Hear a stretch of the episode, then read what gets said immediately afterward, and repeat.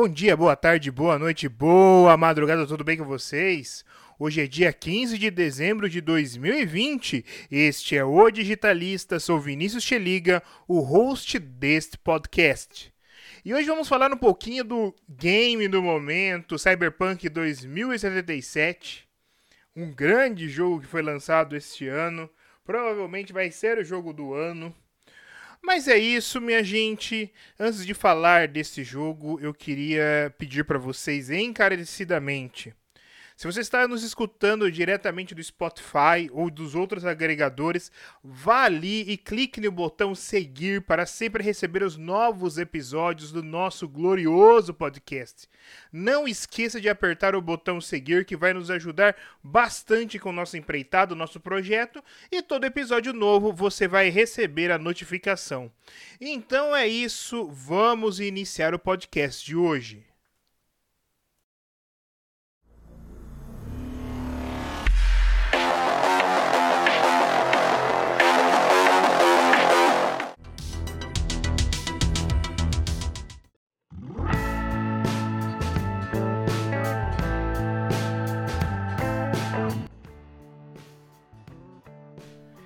Antes de tecer alguns comentários sobre Cyberpunk 2077, é, eu vou trazer a definição do jogo conforme a Steam. Então vamos lá. Cyberpunk 2077 é uma história de ação e aventura de mundo aberto ambientada em Night City. City, City. Nossa, City foi feio, hein? Night City. Uma megalópole obcecada por poder, glamour e biomodificações. Você joga com Vi, um mercenário fora da lei atrás de um implante único que carrega a chave da imortalidade. Você pode personalizar aparatos cibernéticos, conjuntos de habilidades e estilos de jogo dos personagens e explorar uma vasta cidade onde as decisões tomadas definem a história e o mundo ao seu redor. Diante do jogo, é... eu acho que eu posso muito bem classificá-lo como uma distopia, né? Nesses últimos anos, o gênero distopia cresceu muito na literatura. 1984, desde 2017, engraçado todas essas datas desses anos, mas vamos lá. 1984, desde o ano de 2017, sempre aparece nas listas de livros mais vendidos. Cyberpunk 2077 está mais próximo do nosso imaginário de um outro, uma outra obra literária muito importante, muito importante. É, é o Android Sonham com Ovelhas Elétricas, que no Brasil nós provavelmente muito poucos conhecem essa obra literária, mas conhecem o filme que foi produzido a partir dessa obra literária chamada Blade Runner, que teve uma continuação recentemente, né? Blade Runner 2049. Então vamos falar assim, é, gente, o jogo ele é muito denso, muito denso, com vários personagens e uma grande imersão naquele mundo. Quero aqui destacar três coisas deste jogo, que é o estilo, os carros e a biotecnologia. Eu acho que esses três pontos ali são bacanas para nós tomarmos um norte, é... para fazer um trecho aqui interessante em relação ao nosso podcast. Sobre o estilo, podemos observar muito o que o século passado imaginava do futuro. Diga no seguinte sentido: é perceptível o, o retrô altamente tecnológico. É, é uma coisa muito de Isaac Asimov. É, o Asimov é o maior expoente desse tipo literário e ficaria bem feliz em visualizar esses resultados. O Cyberpunk 2077 lembra uma capa de um livro do Asimov. É bem bacana, bem bacana. Eu gosto realmente do visual do Cyberpunk 2077. Outro ponto também que nós podemos destacar é em relação ao Philip K. Dick, que nós temos dois filmes em relação a Blade Runner, que um se passa em 2019 e o outro se passa em 2049. E eu posso falar para vocês, é, observando os dois filmes ali, observando Cyberpunk 2077, se vocês falassem para mim que é da mesma linha do tempo, eu acreditaria. É possível verificar ali um avanço tecnológico. É bem interessante, bem interessante mesmo. É lógico que por se tratar de obras diferentes, nem tudo é perfeito, mas você encontra ali certas semelhanças dentro da história. Então vamos para o segundo ponto. O segundo ponto são os carros. E nesse ponto acho que é o que mais me decepciona em relação a Cyberpunk 2077. Olha só que engraçado, parece que a ideia dos carros autônomos é, deu muito errado nesse mundo. Eu tenho a impressão que são carros antigos em que o Luciano ele chega, o Luciano Huck, ele chega no programa ali, faz um lata velha no carro, deixa ele pintado, bonitão, com várias tecnologias, mas é isso. Então, os carros de Cyberpunk 2077 é, são carros antigos passados pelo lata, lata velha do caldeirão do Hulk do ano de 2077. É, me, confesso que me decepcionou um pouco. Me decepciona mais porque a nossa tendência tecnológica hoje em relação a carros inteligentes é, é, muito grande, é muito grande. Então, você imaginar 50 anos daqui do futuro com as tecnologias atuais que nós temos em relação a carros inteligentes, carros autônomos, olha, é bem complicado, é bem complicado mesmo. É só nós esperarmos e pensarmos que o formato em si dos carros de cinco lugares, eles já não vão mais fazer sentido daqui um pouco. Porque vai ser você entrar ali na porta do carro, não vai nem importar qual que é a frente e qual que é a parte de trás do carro, porque ele só vai avançar de um lado para o outro.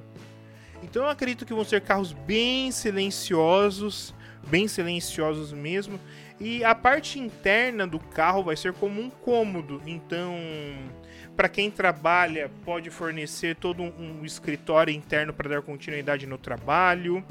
Para as famílias em si, é, vai ser um, um, ambiente focado na família, pode ter uma mesa central ali, bancos de um lado, bancos do outro. Vai ser muito diferente do, que, do conceito que nós temos de carro hoje, muito diferente mesmo. Uma das coisas que eu vi em uma das palestras é, sobre futurologia é a relação da experiência em relação aos carros. Por exemplo, você ir para um restaurante, você fazer uma reserva e esse restaurante ele manda um carro até a porta da sua casa. E da porta da sua casa até chegar no restaurante, esta viagem ela ser completamente uma experiência já do restaurante. Então, com oferecimento de bebidas, algum prato de entrada, música. Então, ali, o, o, a viagem em si já seria parte da experiência de você participar daquele restaurante. E olha que, observando assim, nós estamos falando apenas de carros, mas a inovação ela vai ser gigantesca em relação a barcos autônomos, drones e várias outras tecnologias que vão embarcar as cidades inteligentes do futuro.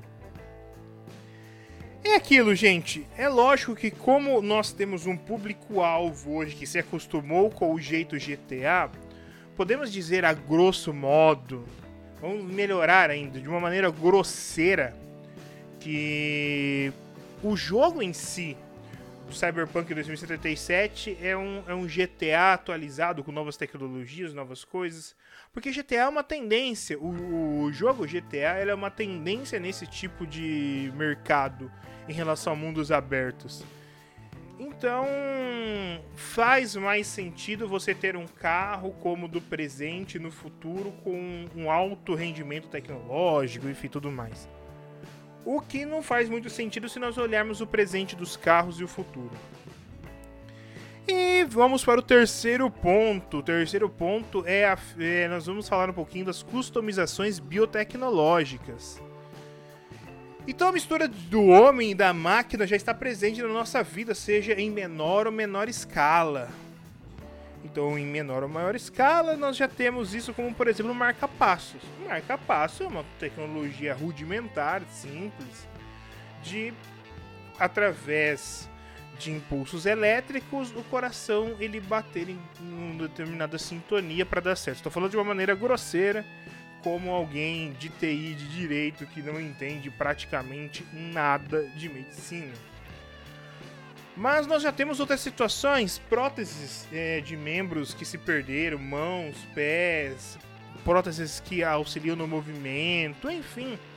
Nós já temos um, um grande avançar nesse tipo de tecnologia e boa parte da experiência do jogo trata dessas customizações biotecnológicas.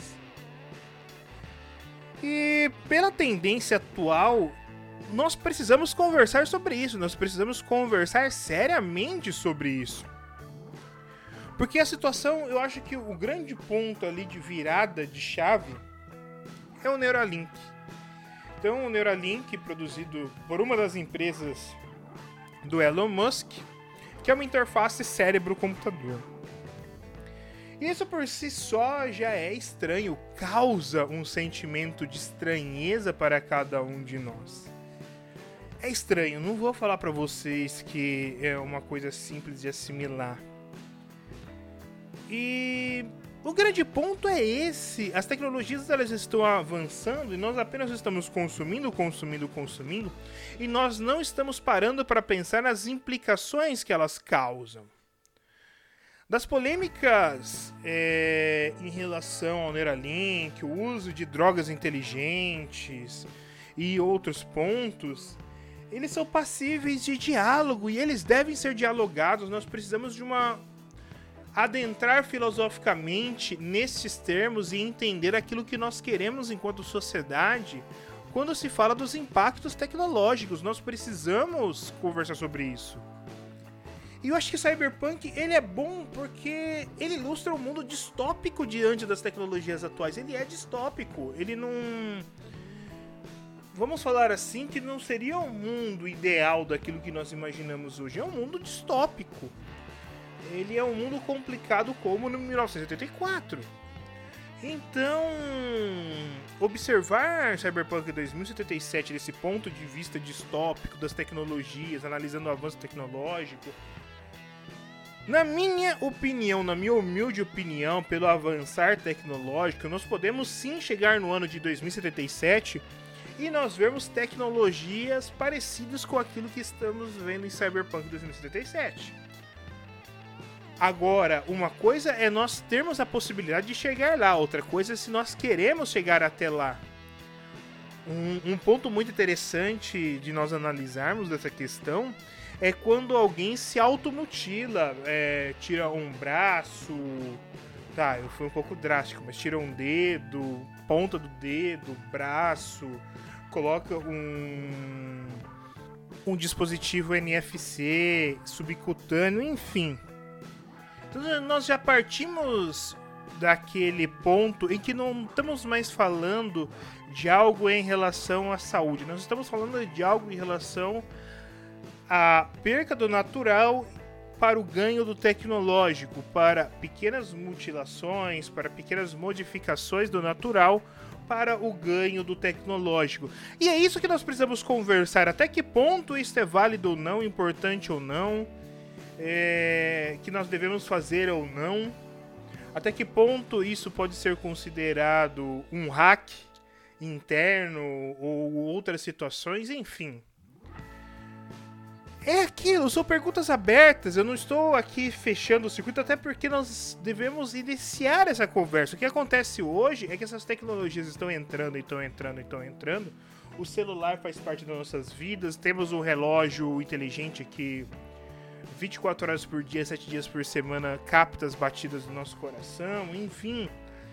É, diante de todas essas realidades, nós precisamos parar, pensar e verificar aquilo que nós queremos enquanto sociedade, enquanto pessoas, se o que nós estamos falando não ultrapassa os limites da daquela grande e famosa dentro do direito, dignidade da pessoa humana, que é tão comentado entre nós, mas enfim, nós precisamos analisar todos esses fatores. Acho que é de suma importância nós dialogarmos sobre isso.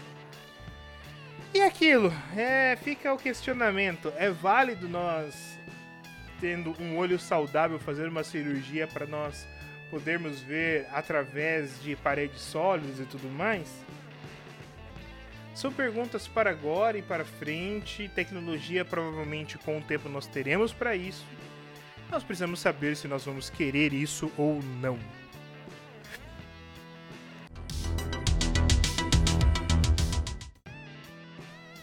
É isso, minha gente. Cyberpunk 2077 é a febre do momento. Um jogo realmente bom, segundo os críticos. Lógico, relevando os bugs, né? Porque o apelido do Cyberpunk é o Cyberbug 2077, porque na época do lançamento que é a época está sendo gravado esse podcast. É, estamos passando por diversas dificuldades em relação a bugs. É isso, não deixa de entrar lá no meu Instagram, arroba Vexeliga, para que vocês saibam quando sair o um novo episódio também, acompanhar outras situações em relação ao direito digital, tecnologia, enfim, entra lá, eu prometo que é um perfil bem interessante para você. É isso, um grande abraço e até mais.